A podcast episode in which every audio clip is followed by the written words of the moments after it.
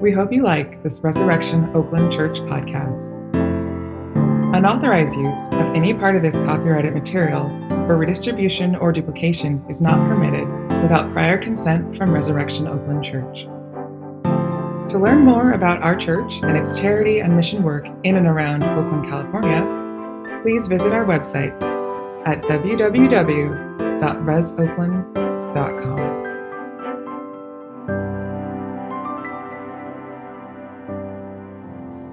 church. Uh, please join me from a reading from John 13. It was just before the Passover festival. Jesus knew that the hour had come for him to leave the world and to go to the Father. Having loved his own who were in the world, he loved them to the end. The evening meal was in progress, and the devil had already prompted Judas, the son of Simon Iscariot, to betray Jesus. Jesus knew that the Father had put all things under his power, and that he had come from God and was returning to God. So he got up from the meal, took off his outer clothing, and wrapped a towel around his waist. After that, he poured water into a basin and began to wash his disciples' feet drying them with the towel that was wrapped around him. He said to Simon Peter, who said to him, Lord, are you going to wash my feet? Jesus replied, You do not realize now what I am doing, but later you will understand. No, said Peter, you shall never wash my feet. Jesus answered, Unless I wash you, you have no part with me. Then, Lord, Simon Peter replied, Not just my feet, but my hands and my head as well. Jesus answered, those who have had a bath need only to wash their feet. Their whole body is clean. And you are clean, though not every one of you. For he knew who was going to betray him, and that was why he said not everyone was clean. When he had finished washing their feet, he put on his clothes and returned to his place. Do you understand what I have done for you? He asked them. You call me teacher and Lord, and rightly so, for that is what I am. Now that I, your Lord and teacher, have washed your feet, you also should wash one another's feet. I have set, for, set you an example that you should do as I have done for you. Very, very truly, I tell you, no servant is greater than his master, nor is a messenger greater than the one who sent him. Now that you know these things, you will be blessed if you do them. A new command I give you love one another. As I have loved you, so you must love one another. By this, everyone will know that you are my disciples, if you love one another. This is the word of the Lord. Thanks be to God. You can take your seats. Let's take just a moment to pray together. Father, we give you thanks that you're a God who has not remained silent, and you have not kept us guessing what you are like, but you have revealed yourself to us through your Son and through your word. And so we pray that you would give us eyes to see right now I pray that you would meet us wherever we find ourselves in this room this morning. Some of us walk through these doors utterly convinced of the things that we've been reading and singing and praying, and others of us come utterly unconvinced, wondering if we could ever believe these things. Some of us come having once believed, wondering if we could ever believe again. Father, some of us are here this morning and we just need some words of hope in our life. Or maybe we need words of peace or words that can cure our sadness and our mourning or our despair or our boredom. God, we are all over the place, and yet we're all in the same place, which is we need you to speak into our lives. And so we pray that you would do that now. And we ask all this in your Son's name. Amen. Well, good morning. Uh, we are in a four week series called What is a Christian? And, uh, you know, let me just say this if, if the claims of Christianity are true, this is the most important question you will ever ask and you will ever answer. And I think what's interesting about this question is that if you, if you stood outside of our church any day of the week and you asked 100 people walking by this question, you'd probably get about 100 different answers. What is a Christian? Some would say, oh, a Christian is a religious person, or a Christian is a moral person, or a Christian is a nice person, or a Christian is a conservative person. What we have been seeing in this series is that a Christian is a loved person. That's what it means to be a Christian. The essence of being a Christian is that you have experienced God's unconditional and unwavering love for you, all because of what Jesus has done for you. Now, now think about this. What would change in your life and in my life if we actually believe that? What would change if you actually believed that the creator of heaven and earth loves you? Everything would change everything would change. You would become someone who loves Jesus. You've been loved by him, and so you love him. That's what we talked about last week. You'd become someone who loves the world. That's next week. And you would become someone who loves the church, and that's this week. Now, when I say the church, I'm not talking about this building, although I do love this building. I love this building. I love everything about this building except for that stained glass right up there science and health. Some of you get so thrown off by that every week. You're like, Holy Bible, okay, the way, the truth, and the life, I'm, I can dig that. Holy Bible, I get that. Science and health. I mean, we are, I love science. we are pro health. It's just not, it's not really what we would have put on a stained glass. I didn't build this building, okay? When I say the church, I'm not talking about buildings, I'm talking about people, which is what Jesus is talking about in this passage. Look at verse 34 and verse 35. He says, A new command I give you love one another.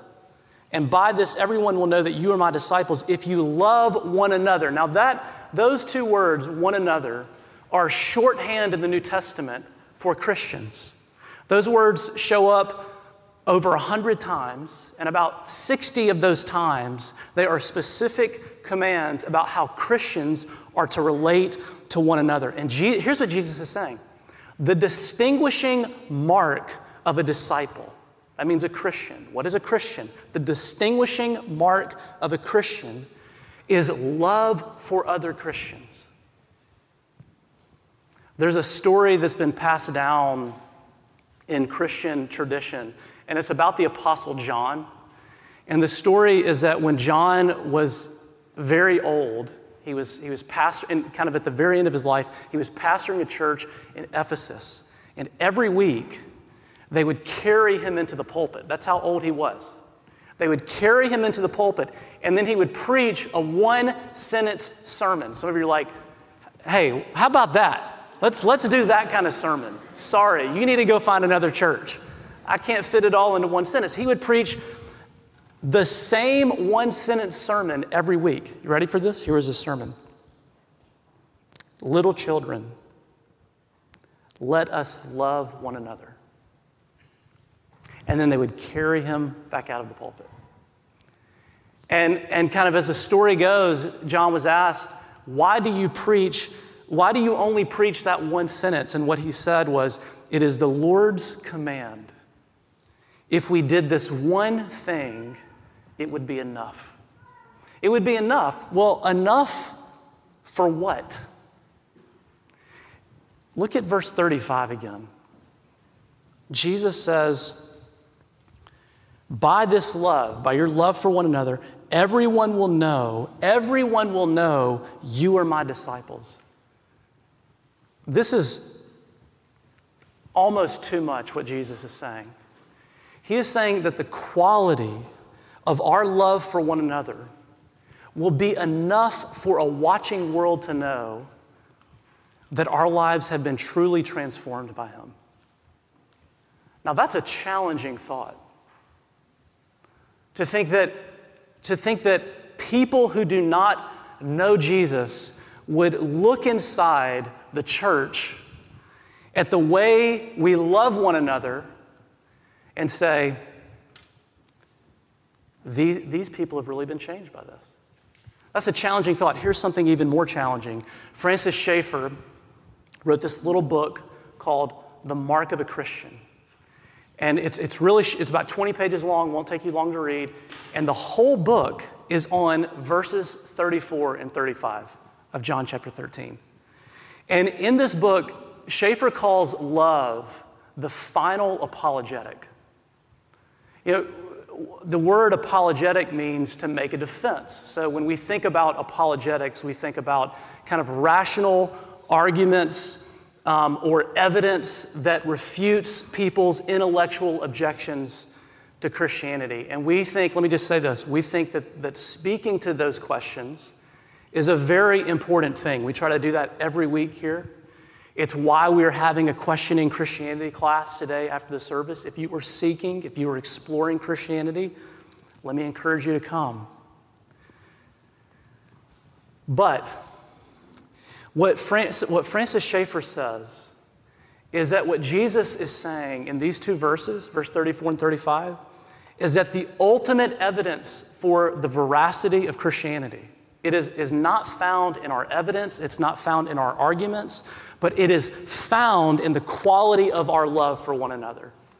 And this is what he says He says, as Christians, we must have an intellectual apologetic. The Bible commands it and Christ exemplifies it. Yet, without Christians loving one another, Christ says the world cannot be expected to listen, even when we give good answers. We must never forget that the final apologetic which Jesus gives is the observable love Christians have for one another. It's challenging. It's challenging because it means if people are turning away from Christianity, which they are, it means that the place that we have to start is actually by looking in at ourselves and the quality of our relationships with one another. And it also means that there ought to be something so magnetic, I mean, so compelling, so attractive about our love for one another that people who do not believe what we believe actually want to be a part of this. I mean, doesn't that, it's, it's amazing what Jesus is saying about what this love should actually do outside the walls of this church. And so, I, I, you know, thinking about this this week, I thought this should make us curious about this love. What, what does it look like? And the beauty of this passage is that Jesus does not just tell us, but he actually shows us. When he says in verse 34, Love one another as I have loved you. Think about this. This is, Jesus has been with his disciples for three years. They've watched him do all sorts of things in his public ministry. But when he says, Love one another as I've loved you, he's not talking about the last three years in general. He is talking about something very in particular. He's talking about what has just happened in the foot washing in verses 1 through 17. And this is why he says in verse 15, I have set an example that you should do as I have done for you. So, what Jesus is doing in this foot washing is he's setting an example for us of what our love for one another should look like. And he shows us three things. I came up with about eight, but we've only got time for three. He shows us three things that this love, it's a kneeling love, it's a washing love, and it's a gracious love. It's a kneeling love, it's a washing love, and it's a gracious love. All right. It's a kneeling love. Let me set the scene for just a moment. Jesus is eating a meal with his disciples, but this is not just any meal. This is his last meal. And he is about to go to the cross. And verse 3 is really interesting because it gives us a window into what is going on inside Jesus' head in this moment. Look at verse 3. Jesus knew that the Father had put all things under his power under his power, meaning Jesus' power, and that he had come from God and that he was returning to God. So, in these last moments, you know, just before Jesus is going to the cross, what is he thinking about? He's thinking about his greatness, he's thinking about his power. He's thinking about his deity. He's come from God. He's returning to God. He is God. Have you ever had the experience of being in a social setting with someone who is convinced that they are the most powerful person in the room. You know, that they're the most significant, the most influential, uh, the, the, the, the, most, the, the wisest, the most accomplished.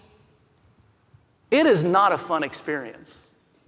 It's not a fun experience. You can't get an edge, uh, a word in edgewise. You know, any story that you tell, they think that they have a, a better story to tell. You know, Brian Regan has a, he's a comedian. He has a joke about this. He's like, you know, he calls these me monsters. People who just love talking about themselves, you know. So if you if you tell the story about the time you had your your your, your two wisdom teeth removed, they're going to tell you about their four wisdom teeth that got removed. It's not a fun experience. You, you just kind of live in their shadow. They expect everyone to just kind of admire them and serve them. And we all do this, by the way. I mean, there's something about the human condition that makes us constantly aware of kind of where we fall on the social hierarchy in almost every situ- social situation. And we're, we're kind of constantly looking to see how we could leverage it to kind of our own benefit. You see, but what does Jesus do in this moment of being very aware of his own greatness and his own power and his own worthiness? What does he do? he does not use it to his advantage. Look at verse 4. So he got up, very next verse. So he got up from the meal, took off his outer clothing, and wrapped a towel around his waist. After that, he poured water into a basin and began to wash his disciples' feet, drying them with the towel that, would have, that was wrapped around him. Now, this would have shocked everyone in the room to see Jesus start washing people's feet. Because foot washing was something that was reserved for only the lowest slaves, the people who were at the very bottom rung of the social ladder. ladder. You know, and to do this, Jesus would have literally had to get on his knees. I mean, they're, they're, they're eating a meal, but in the first century, you know, you didn't sit around tables like we sit around today. You didn't have chairs. Tables were low to the ground. So you reclined when you ate which means that Jesus had to literally get on his knees to wash their feet. Jesus was not just the most powerful person in the room, he was the most powerful person in the universe in this moment, and he knew it. And yet, what does he do? He says, I, you don't serve me, I serve you. And what we learn here is this is that we learn that loving one another means serving one another.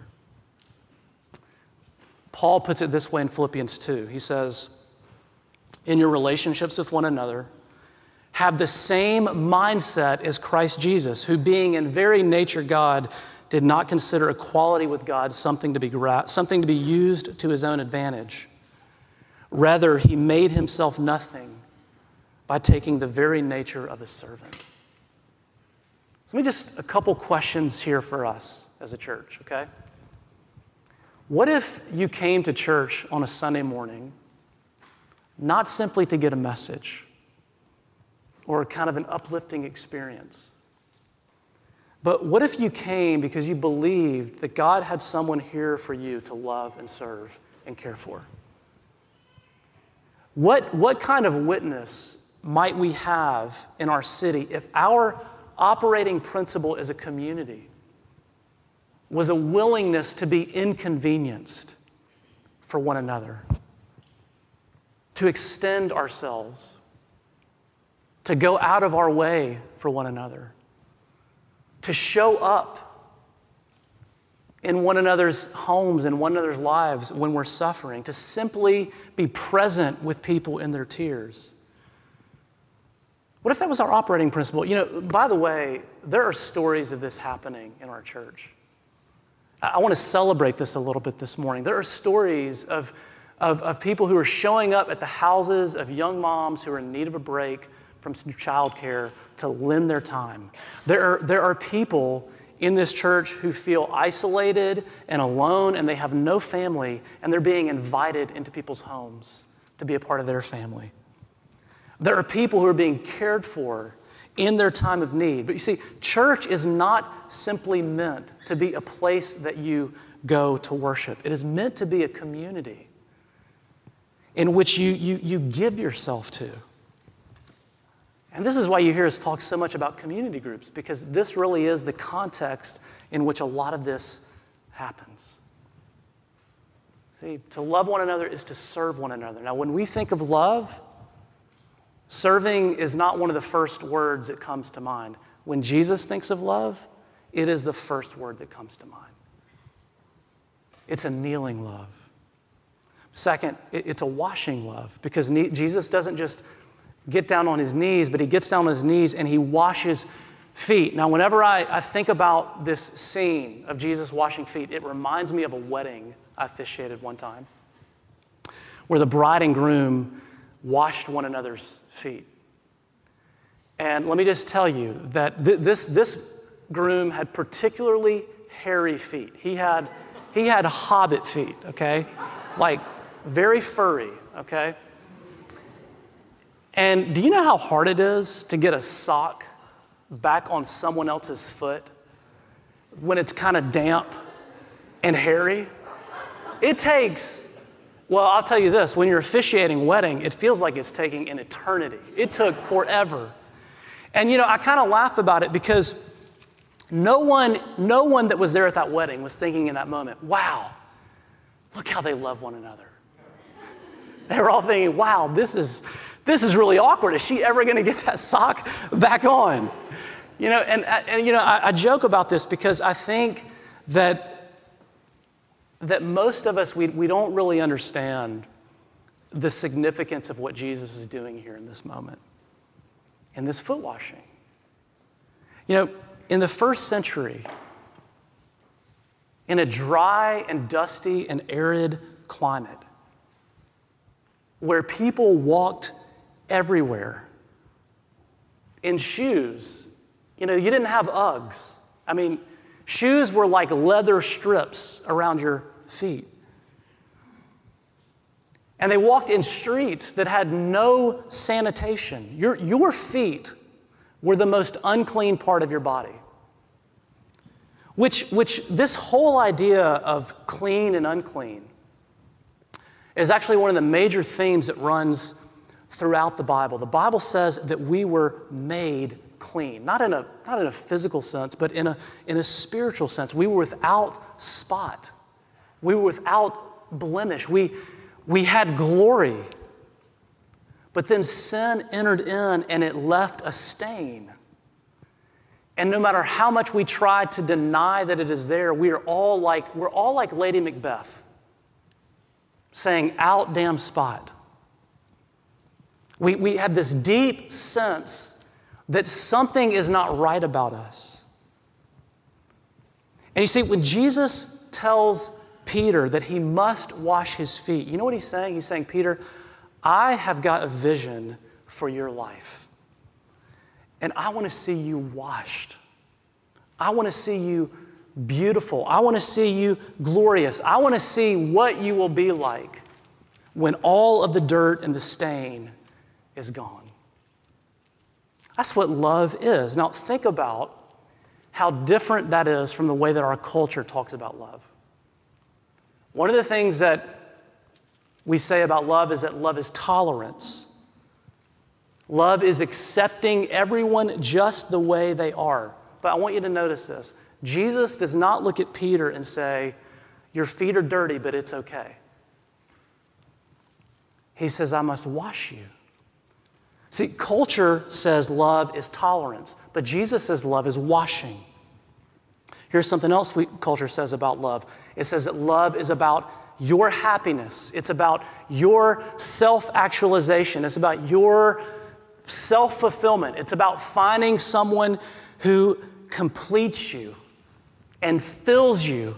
And what Jesus is saying here is that love is not about your happiness, it is actually about another person's holiness.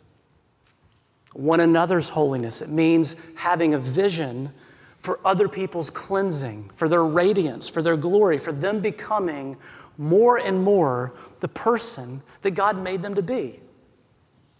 So, again, just a, just a couple questions for us here as a church, couple applications. First, Jesus, Jesus has a vision for what we might be, who we might become, and He is helping us towards that. And so the question is do we have a vision for what one another might be, and are we helping each other towards that? See, who in this body, who in this family, if you're part of this church, who are you encouraging? Who are you praying for? Who are you building up? Who are you being intentional with? Whose life are you speaking into? And who is speaking into your life?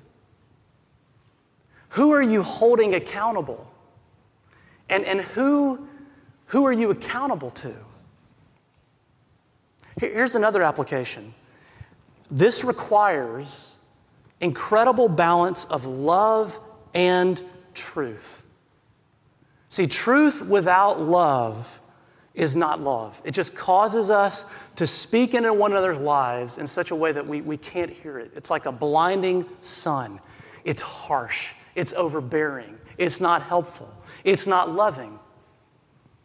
But you see, love without truth is not love either. See, why, why are you afraid to say hard things to people that you know well in this church? Why do you struggle? Why do I struggle? Why do we struggle to be honest with one another about the stains that we see in one another and the ways that each of us needs to grow? I'll tell you why because we want people to like us. In other words, we, we actually love ourselves more than we love one another. And this is why we, we don't do well speaking into one another's lives. See, and it, you got to have truth and love. It's both. Some of us, we're great at the truth part. We're like, yes, I'm ready to bring down the hammer on people. And others of us, we are great at the love part, but we need both. It's both. Here's the last application on this washing love means that you will get dirty. Washing love means that you will get dirty. So I have uh, three kids. I'm out of the diapers stage. Praise God. Never thought that day would come. It is here and it is glorious. And I just want to tell all of you young parents who are not out of it that it is coming. It is coming. But I will tell you, one of the things I remember about changing diapers is that there were moments where it was kind of like going to war with your kid. Like changing diapers, it, it, got, it got pretty ugly because you're just trying to help. But for some reason, they think, you know, you're trying to hurt them. And so they're rolling around and they're screaming and they're kicking. And you know what happens in the process of changing a dirty diaper sometimes? You get dirty. In order for them to get clean, you have to get dirty. Love, here's what love means it means getting into other people's mess. It means that you move towards people in their brokenness and in their complexity and in their pain and in their neediness. It means loving them before they are lovable, before they are cleaned up or fixed up. Love means washing. And here's the last point it's a gracious love. So we've looked at what Jesus has done. Let's talk for just a moment about who he has done it to. Whose feet he has knelt, knelt down at, and whose feet he is washed. And John is very intentional here, by the way. He, he wants us to see who is present. Now, first of all, all the disciples are there. This is, this is the last night of Jesus' life. They're in the upper room. All the disciples are present, but two of them are named. Who's the first? Judas. Verse, verse 2. Judas is there. You know, the one who betrays Jesus. And what's so interesting about this account is that there is no indication as Jesus goes around and he's washing the disciples' feet that he comes to, to Judas and he says, Sorry, not you. And you know what? The same, who's the second one named? Peter. The one who denies him. And, and Jesus doesn't skip over his feet either. See, one betrays him, one denies him, and all will ultimately fail and hurt him. And Jesus knows all of this. and yet he kneels and he washes their feet. Now, here's what we learn in this love, our love for one another, means forgiveness. And I want you to know there may not be anything more powerful to outsiders, to a watching world, to those who don't believe what we believe, then forgiveness. We skip right over this, but this is so important. There is such power in forgiveness. Malcolm Gladwell, who's a well known author and journalist, he tells the story of how he came back to Christianity later in life. He was raised in a very devout Christian home, but he, but he walked away from it in his adult years. And he said that all of that changed when he met a woman named Wilma Derksen. He was, he was working on a book and he went to, to, uh, to Winnipeg, Canada, to interview Wilma. And here's why 30 years before, her teenage daughter Candace had disappeared on the way home from school. It was one of the most massive manhunts launched in Winnipeg history. They looked for a week, and then they found Candace's body about a quarter of a mile from the family's home. She had been brutally murdered. Her funeral was followed by a news conference.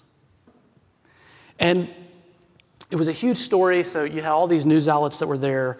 And at this news conference, the, the, the, question that was asked to Wilma and her husband was How do you feel about, about whoever did this to Candace? And this is, this is what was their response. They said, We would like to know who did this so that we could share a love that seems to be missing in their lives.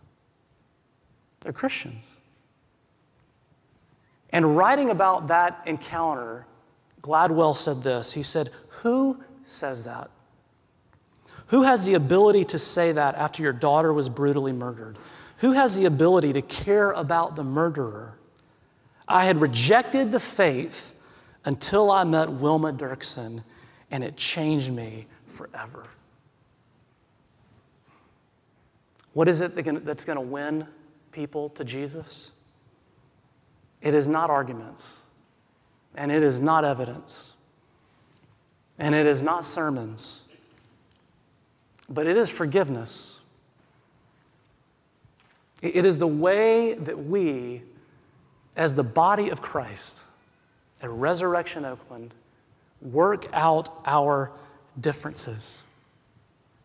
We're called to radical forgiveness with one another. I want you to think about this. Here's what Jesus is saying in this passage He's saying that in the church, you'll be hurt. You'll be hurt inside the church. And I'm not, I'm not talking about abuse. This is something we, we never tolerate as a church, I'm talking about relational conflict. You see, sometimes we're surprised when we're hurt inside the church. That's the moment we want to leave the church. But Jesus is saying, no, no, no, that is actually the moment we can be the church because we can handle conflict and pain in a way that is totally countercultural. That rather than severing love and relationship, these can actually become moments where we deepen love and relationship. See, the church, the mark of the church is not that we are perfect people. No, no. It's that we are gracious people. We are merciful people. We're forgiving people. Extending forgiveness is one of the ways that we love one another, and guess what? So is seeking forgiveness. I mean, that's the other side of the coin. You know, in, in the Sermon on the Mount, in Matthew chapter 5, Jesus says this He says, If you're offering your gift at the altar, meaning you're in worship, you're in church, and you remember that your brother or sister has something against you, he says, Leave your gift, go and find them, and be reconciled. And I want you to notice, Jesus does not say, if, if you've got something against your brother or sister, he says, if your brother or sister has something against you, meaning the onus is always on you, you're responsible to seek and to pursue forgiveness as well as to give it. And so here's the question Who in this community do you need to forgive? And who in this community do you need to seek forgiveness from? Who has hurt you? And who have you hurt? And let me tell you, if, if, if, if I'm in that answer, if I've hurt you, come talk to me. This is what we do as Christians. We reconcile. And it is one of the ways that Jesus shows the world that his people are different, that our love is different. And you say, Well, I don't know. I don't know if I want to do this. I don't know if I want to love like this. This is hard. Yes, love is hard. And if it isn't hard, then it is not love, at least the kind of love that Jesus is talking about. Because love requires you to become vulnerable, it, it opens you up to disappointment. It, it, it, it opens you up to pain, actually. This is what C.S. Lewis says. He says, There is no safe investment. To love at all is to be vulnerable. Love anything, and your heart will certainly be wrung and possibly be broken. If you want to make sure of keeping it intact, you must give your heart to no one. Wrap it carefully around with hobbies and little luxuries. Avoid all entanglements. Lock it up safe in the casket or coffin of your own selfishness. But in that casket, safe, dark, motionless, airless, it will change. It will not be broken, but it will become unbreakable, impenetrable, and irredeemable. Love is hard. So I, I don't know. I don't know if I, if I want to do this. I don't know if I can do this. I mean, how, how do I love like this? Let me tell you, if we ended this sermon right now, prayed and went home, this would not be a Christian sermon. It wouldn't. You say, wait, we've been, we've been talking about Jesus and his love and how we're supposed to love one another and how Jesus is our example. We should be like him. That's not a Christian sermon. If Jesus is nothing more than your example, then you have not understood Christianity. If Jesus is just your example, he will crush you because the love that we have been talking about today, we all fail at. How often do we seek to be served rather than serve? How often do we prioritize our own happiness over another person's growth or holiness? How often do we have an imbalance in love and truth? How often are we slow to forgive and quick to hold grudges? See, if Jesus is just your example, and if you know yourself at all, he will crush you. You see, here's the point before you can give this kind of love, you have to receive it. It, it it's kind of like being a philanthropist. You know, what is a philanthropist? A philanthropist is someone who has so much money over here that they can give away so much money over there. You've got to have some sort of an account, some sort of infinite resource of love that you can draw on in order to show it and to give it. And that's true not just for you, by the way, that's true for Jesus. I mean, look at this passage. What resource does he draw on? Well, he said, wait a minute, Jesus is God. God is love. He doesn't need a resource. Look at, look at verse 3 again. Jesus knew that the Father had put all things under his power and that he had come from God and that he was returning to God. And so he got up and he kneeled and he washed and he loved. What is this talking about? That Jesus knew he'd come from God and he knew he was returning to God? It's talking about his union with the Father It's talking about how loved he knew he, knew he was by the Father, that he had a home with the Father, and that is what enabled him to love. And you see, if Jesus, if he needed a resource to love, If he loved because he knew how loved he was, then how much more do we?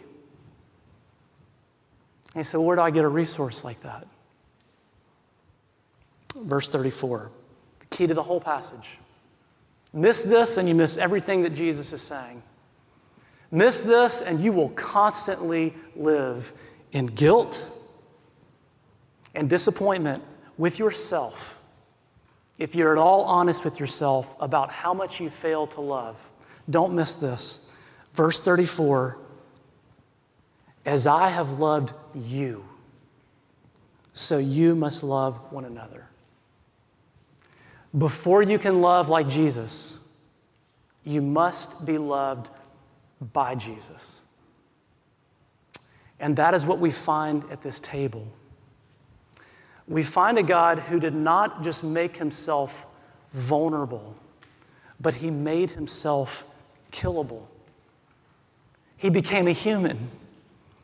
And he didn't just become a human, but he became a servant. And he didn't just kneel, but he was nailed to a cross where he took all of our stain and all of our sin and all of our guilt and all of our shame so that we could be washed, so we could be glorious, so we could be beautiful in God's sight.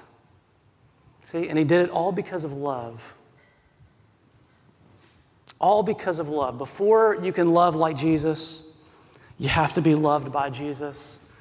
And that is the offer to you and me this morning at this table. And it is the offer that we so desperately need. And it comes to you freely, friends. It's not because you've worked hard, it's not because you've loved well this week. Jesus has seen us in all of the ways that we have failed to love, and He has seen all of the ways that we are unlovely, and He knows every part of your life. He knows every secret that you keep from other people, even those closest to you. He knows your biggest sources of shame and regret. And He does not turn away from you, but He offers Himself to you in love. On the night in which He was betrayed, the Lord Jesus took bread, and after He'd given thanks, He broke it. And He said, This is my body given for you. Eat this in remembrance of me. And in the same way, after supper, He took the cup and He blessed it, saying, This cup is the new covenant in my blood which is shed for you and for many for the forgiveness of sins. The Apostle Paul tells us that as often as we eat this bread and drink this cup, we proclaim the Lord's death until he comes again. Let's pray. Father, we give you thanks and praise for the love that you have for us in and through, and all because of your Son. And I pray that for every single person in this room, this morning that we would taste it and touch it and see it and eat it and drink it right now. And some of us, we've, we've never tasted it. We've never known a love like this. May it become real to us this morning. Meet us at this table, we pray. In Christ's name, amen.